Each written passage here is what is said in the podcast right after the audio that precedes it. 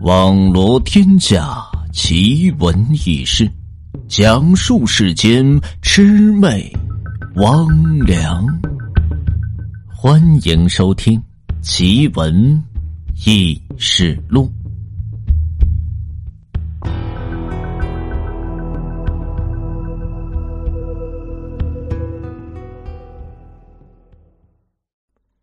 赵艮心中大喜呢。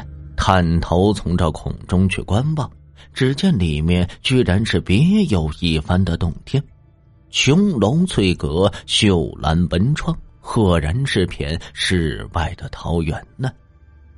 更让他惊奇的是，这楼中所无无一不是惊奇之物呢，琉璃瓶、珊瑚塔，简直珠玉玩宝无不具备。将他看的那叫一个眼花缭乱，心动不已呢。正是疑惑间呢，忽然就听到一阵莺声燕语是传来，随即就瞅见三个穿着五珠衣的女子，手抱乐器从这楼中走了出来，均持着明当玉器，光彩照人，居然是罕见的绝色美女。只听到左手边的紫衫的丽人是说的：“紫云回这首曲子自被阿环盗走之后啊，都很久没有弹奏过。今晚这月色甚好，何不是重奏一下此曲呢？”中间的黄山丽人娇笑了一声：“姐姐说的甚是，只是有曲无舞，终是无趣呢。不如啊，让这阿满就着乐曲一展这舞姿，岂不是更好呢？”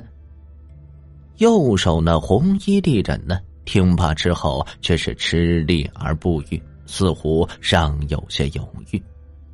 紫衫的丽人见状是笑道：“阿满，莫不是让那白家郎将这腰围给变粗了？”红衣丽人听罢，不由是两家红润。两位姐姐，莫要取笑奴家了。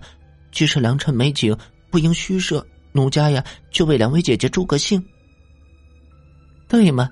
这才是好姐妹。黄山丽人是附和的，说毕盘膝而坐，以琵琶一箫奏取着乐章。赵艮呢，只觉听着这琴声优雅，箫声清丽，琴瑟悠扬，甚是和谐呢，让人听后是心旷神怡，流连其中。一阵细风是吹来，庭前的桃花是点点的掉落，如同是一片的红雨。小蛮趁风振袖而舞，身姿曼妙，细腰无骨，玉腿修长，翩翩的身影呢，穿梭于这桃花之间，更是别样的艳丽。赵艮初时探手而入，此时正逢这佳境。是如痴如醉，不知不觉这半个身子都探了进来。正在此时，忽闻着楼上一声的娇喝：“哪来的龌龊奴，敢来窥视这窥探？”语音刚落，三位丽人以及这楼阁便是消失不见。赵艮惊出一身冷汗，慌忙是回过神，发现自己这半个身子竟然是穿过这墙孔。他急急忙忙将自己身子就退出，不想的方孔却是越缩越小，将其是卡在了其中。赵艮心中甚是的慌乱，愈发是用力进行着挣扎。可是越是挣扎，这钱孔反倒是越缩越小。赵艮欲进不能，欲退不可，又觉着腰际疼痛是难忍，不由放声是狂呼。救命！呃，救命啊！胡家是上上下下乍闻着庭院中有人是大声呼救，皆是惊讶万分，还以为自家院落里是招了贼人。等到这胡文公呢，披着衣服起来之后，带着家奴急匆匆的赶到，这才发现呼救之人呢，居然是赵捕头。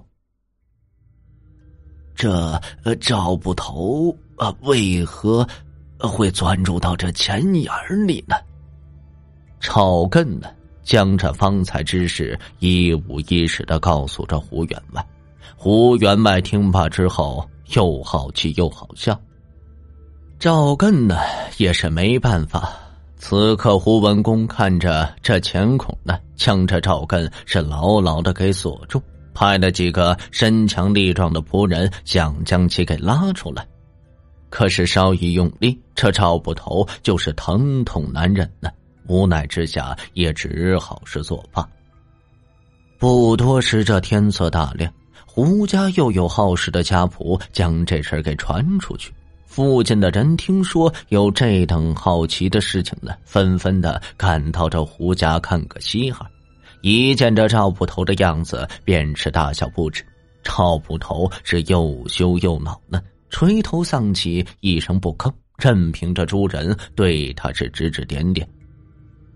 正待这众人是束手无策之时，一人施施然的走了进来。众人这一瞧呢，正是那奇人五月子。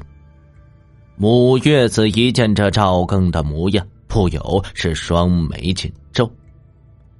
你乃一介平谷。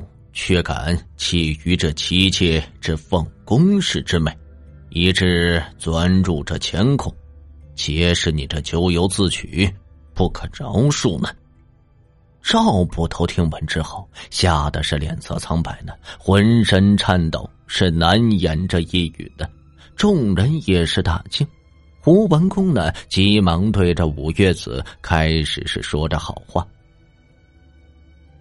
仙人呢？呃，虽说他是呃心存着贪念，但是呃终究是个粗人，不明这事理，还望这仙人道长可以救他一救。天地间有礼义廉耻、酒色财气八字，如武侯八阵图，廉为生门，财为死门。他现如今已从这死门而入。岂可只望从这生门而出吗？赵捕头听到这句话，全身抖如这筛糠，再也是按耐不住，当即哇的一声就哭出来，一边哭呢，一边求着五月子可以是救他一命。唉，贫道看你尚有着悔悟之心，我可是依旧。言罢。五月子从自己袖口中取出这一支画笔，轻喝一声，笔瞬间的变得足有着扫除大小。五月子命人取来这浓墨，用毛笔蘸在这铜钱孔上，是涂了一圈。说来也是奇怪，这钱孔呢，眼瞅着慢慢的就扩开了，忽然听到“哎呦”的一声。原来呢，赵捕快从这钱孔中呢，是一头栽倒在地下。五月子又对着铜钱是喝了一口气，铜钱随之慢慢缩小，直至如这普通的大小。五月子拾起钱，收住到自己袖口中，对着赵捕头：“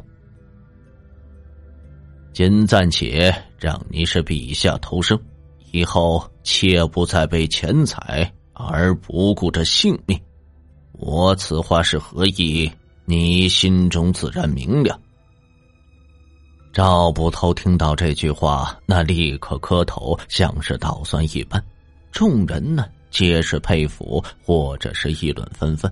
五月子却是扬手大笑，笑声之中呢，已转身出门，飘然而去，带着胡文公呢。回过神，派人去追的时候，门外早已不见五月子的身影。众人知道是遇到了散仙，皆是表示着惊叹。第二年，胡文公呢带头出资，在城隍庙为五月子立了一座雕像。当地的居民呢焚香祷告，时有这灵验，只是一直不知这五月子到底是何方神圣。于是尊称他为前线。而赵艮自此之后洗心革面。以前通过职务之便所贪留的一些赈灾的款物，甚至是将这款物所变买来的钱财，悉数是捐给这穷苦的人家，以此偿还自己所种下的恶果，以回报这五岳子对于自己的救命之恩，终身不再枉收他人一钱。正所谓“战战青天不可欺，未曾动念亦先知”。善恶到头终有报，只争来早与来迟。